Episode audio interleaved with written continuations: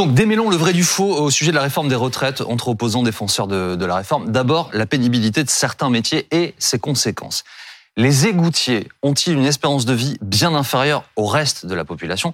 C'est ce qu'affirme Mathilde Panot de la France Insoumise. Elle a dit sur euh, BFM TV cette semaine. Oui, et elle avance des chiffres. Écoutez, c'était donc euh, mardi soir lors de son débat avec euh, Jordan Bardella du RN et Olivier Véran, le porte-parole du gouvernement.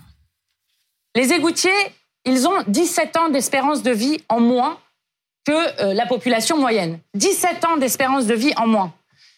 Il y a une étude de l'ANSES qui a été faite qui montrait que lorsque les égoutiers partaient à 52 ans, à 62 ans, la moitié était déjà mort. D'accord? Euh, Je ne suis pas sûr.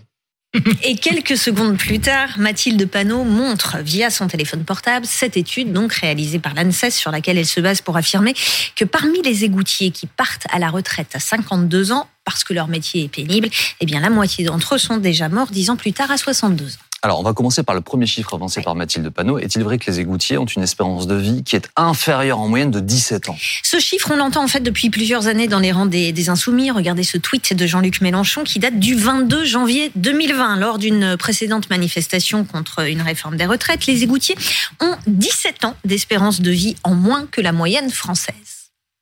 Ces braves gens savent qu'ils vivent 17 ans de moins que la moyenne des autres et par conséquent, leur retraite à 52 ans, c'est une garantie d'avoir du temps à soi et d'arrêter à temps. C'est un chiffre aussi que l'on a déjà vu sur les pancartes et les banderoles des égoutiers de la CGT lors de cette même mobilisation du 22 janvier 2020. 17 ans de vie en moins, pouvait-on lire sur les banderoles, sauf que ce chiffre, eh bien, on ne le retrouve dans aucune étude. J'ai contacté six instituts et organismes susceptibles d'étudier ces questions euh, d'espérance de vie. Aucun ne m'a confirmé ce chiffre.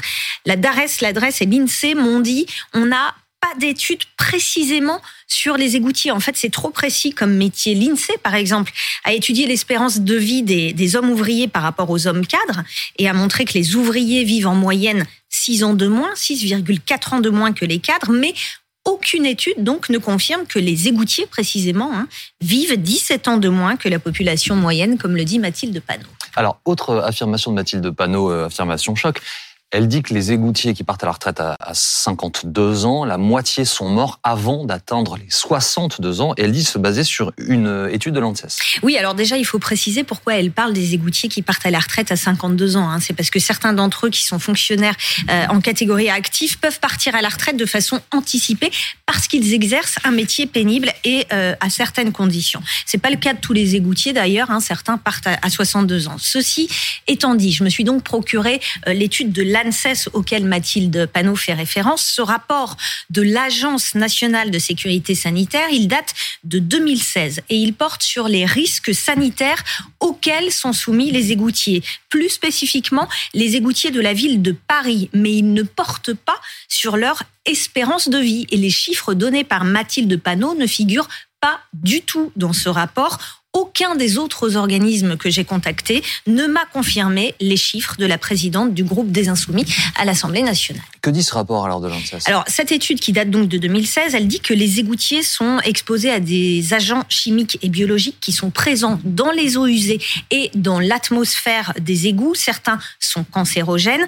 L'ANSES conclut donc que les conditions de travail dans les égouts entraînent des risques sanitaires et elle donne en fait toute une série de recommandations en matière de prévention et de protection des égoutiers. Qu'est-ce qu'on sait alors de façon certaine sur la surmortalité des égoutiers? L'ANSES fait référence à deux études de l'INRS, l'Institut national de recherche et de sécurité, pour euh, tout ce qui est prévention des accidents de travail et des maladies professionnelles. La plus récente de cette euh, étude a été publiée en 2009. Elle s'est penchée sur la mortalité des égoutiers de, Paris entre 2000 et 2007 et elle l'a euh, comparée à la mortalité de la population de Seine-Saint-Denis. Pourquoi la Seine-Saint-Denis? Parce que c'est une population largement ouvrière. Et cette étude de l'INRS a montré une surmortalité de 56% des égoutiers. 163 décès étaient attendus. En réalité, 255 décès ont été observés. Surmortalité due à des maladies digestives, à des cancers et à des suicides.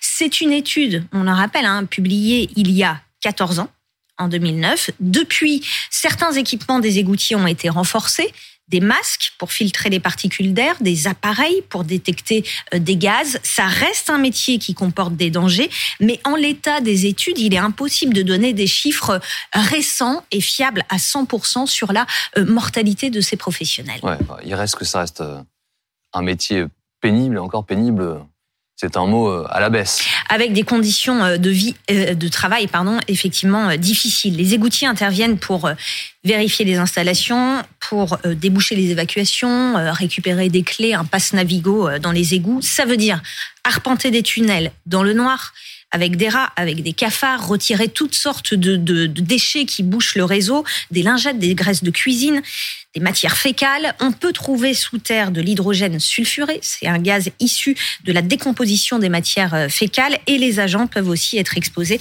à des particules d'amiante. Écoutez, Guillaume Conrad, il a 38 ans et il est responsable de la permanence des égouts de Paris. Euh, oui, c'est physique. Bah, tout simplement, bah, qu'est-ce qui euh, obstrue euh, l'écoulement de l'eau? Bah, C'est souvent ce qu'on appelle des corps lourds, des flottants, bah, tout ce qu'on matière fécale, tout ce qui est aussi des versements de produits dangereux. C'est un, un, métier qui reste encore extrêmement exposé euh, au danger. Euh, au danger, le danger, il est partout on a les risques de chute, on a les, les, les, les thèmes, tout ce qui est troubles musculo-squelettiques, les portes de charge, euh, contamination avec tous les, euh, tous, les virus, tous les. Euh, donc oui, c'est extrêmement dangereux. Et ça, c'est la, la réelle problématique. Je pense qu'on peut se considérer comme un des métiers les plus, les plus dangereux. Alors aujourd'hui, certains égoutiers dans le public peuvent partir à la retraite de façon anticipée à 52 ans, donc 10 ans avant l'âge légal actuel, et à certaines conditions, notamment d'avoir travaillé un certain nombre d'années sous terre. Avec la réforme, leur âge de départ va passer de, de, 52 à 54 ans. La durée de cotisation requise est aussi allongée. Ils continueront à partir donc avant les autres, mais deux ans plus tard qu'aujourd'hui. Il y a d'autres égoutiers, comme d'ailleurs Guillaume Conrad qu'on vient d'entendre, qui, euh, eux, n'ont pas le droit à ce statut parce qu'ils ne passent pas suffisamment d'heures sous terre et ils partent à, à 62 ans aujourd'hui. Avec la réforme, ce sera 64 comme les égoutiers du privé. Euh, que dit le, le, gouvernement du coup sur l'allongement des carrières de ceux qui ont des métiers pénibles? Qu'il a conscience de l'impact des allongements de carrière pour les métiers pénibles et exposés à des risques, mais que la réforme prévoit de faciliter les reconversions et d'encourager la prévention avec des visites médicales. Ça va être un vrai sujet, euh, Laurent Neumann, parce que la prise en compte de la pénibilité, alors la France insoumise le rappelle au gouvernement, vous avez fait sauter quatre critères de pénibilité, vous allez en remettre deux. Le gouvernement dit oui, mais on va accentuer le suivi, on va permettre aux gens d'être mieux accompagnés. Il, il, reste que passer deux ans de plus sous terre dans les conditions qu'on vient de parler, puisqu'il était sujet des égoutiers. C'est quand même pas rien. Hein. Euh, je vous confirme, pour avoir visité les égouts de Paris, que la vie d'un égoutier, c'est quand même l'enfer et que peu de gens auraient envie de faire ce métier-là. Donc il faut se féliciter que, que ces gens acceptent de faire ce métier-là et qu'ils puissent partir à la retraite avant tout le monde, ça n'est que, que justice. La pénibilité, ça pose deux problèmes. Un, quand vous mettez des critères, les entreprises vous disent c'est inapplicable. On n'y arrive pas. Euh, chacun pense que son métier est pénible. Quels critères retenir? C'est infaisable. Et de l'autre côté, quand vous dites bah, ex abrupto, tel métier est pénible mmh. et que du coup vous gagnez des trimestres, bah, ça coûte beaucoup d'argent et le gouvernement dit ah bah non, euh, ça coûte trop d'argent, on ne peut pas le financer. Or, il n'y a pas d'autre solution. Il faut qu'on prenne métier par métier et qu'on dise oui, c'est pénible, on prend une base 100 et on dit bah ça c'est 100 plus 10, 100 plus 20 pour les égoutiers, c'est peut-être 100 plus 80. Euh, euh, je prends l'exemple d'un coiffeur, ma mère était coiffeuse, elle a passé sa vie entière debout 8 heures, 10 heures par jour, debout, les bras levés.